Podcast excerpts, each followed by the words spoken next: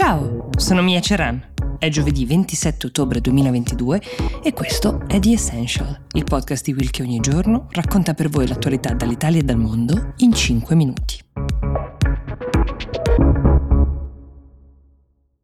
La prima notizia di oggi rischia di diventare una di quelle notizie con effetto slavina. All'inizio coinvolgono, sembrano coinvolgere magari solo un paese o solo un gruppo di persone, presto invece tutto si allarga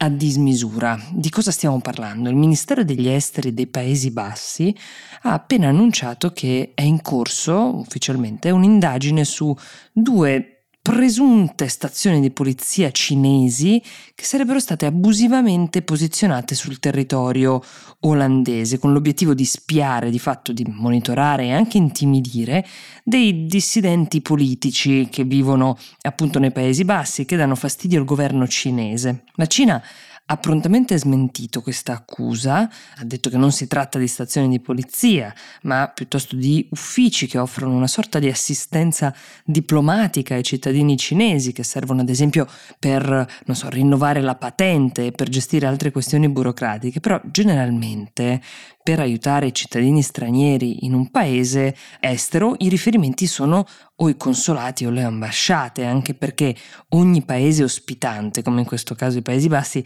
ha il diritto di sapere quali figure straniere, soprattutto con incarichi ufficiali, ospita sul proprio suolo quando si tratta di uh, politici, di membri della polizia ed è proprio per questo che esistono i canali ufficiali, ovvero le ambasciate. Il controllo e il monitoraggio che di fatto eh, il governo cinese porta avanti da anni sui propri cittadini nella madrepatria è stato ampiamente documentato da molti giornalisti, ma il fatto che eh, questa operazione potrebbe essere fatta in altri paesi è assolutamente un inedito ed è qualcosa di gravissimo dal punto di vista eh, diplomatico, anche perché il sospetto è che le finte stazioni in questione non siano soltanto queste due nei Paesi Bassi, che sono una da Amsterdam e una a Rotterdam, ma che in giro per il mondo ce ne siano oltre 53 in 5 diversi continenti, 21 paesi, tra cui 4 sedi di queste finte uh, stazioni di polizia sarebbero proprio in Italia. La denuncia, come è nata, è partita da una ONG spagnola, mh, mm, poi è stata raccolta da dei reporter olandesi che hanno uh, portato alla luce una serie di elementi che adesso sono tutti quanti al vaglio ovviamente degli investigatori olandesi, uh, perché Chiaramente, eh, qualora la notizia fosse confermata, verrebbe innescata sicuramente una crisi diplomatica tra Cina e Paesi Bassi, quindi bisogna essere certi delle accuse. I media olandesi hanno parlato con diversi dissidenti, che sono appunto residenti in Europa, che hanno raccontato di aver subito una campagna vera e propria di intimidazione, un tentativo diciamo di, silen- di essere silenziati, a cui sarebbero stati sottoposti e possiamo stare certi che anche gli altri 21 21 paesi citati in questo elenco, tra cui il nostro, probabilmente cercheranno con una certa urgenza di scoprire che cosa stia davvero accadendo in queste strutture.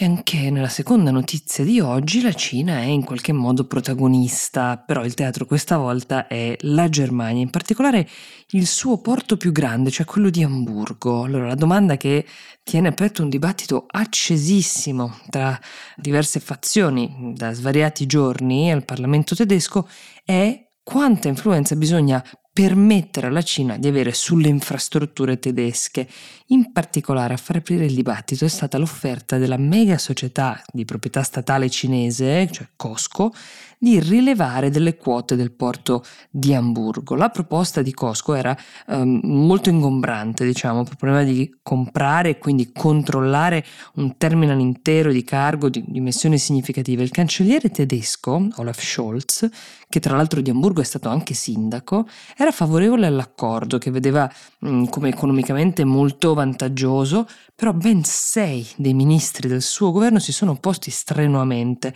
Il dibattito ha rischiato addirittura di tracimare, di minacciare addirittura l'ordine pubblico, quindi l'accordo è stato rivisto e alla Costco verrà permesso di comprare meno del 25% perché così verrà di fatto limitato il suo potere di controllo sul porto di Hamburgo. Questa discussione ha riacceso un dibattito in realtà che in Germania è aperto da tanti anni, cioè proprio il rapporto in generale tra Cina e Germania, che resta un rapporto prezioso. La Cina è per la Germania un partner importantissimo negli scambi commerciali e quindi bisognerà imparare in qualche modo a trovare un equilibrio e a gestirlo, che è una delle ragioni che motiva appunto la trasferta in Cina di Scholz della settimana prossima, quando appunto a Beijing incontrerà Xi Jinping.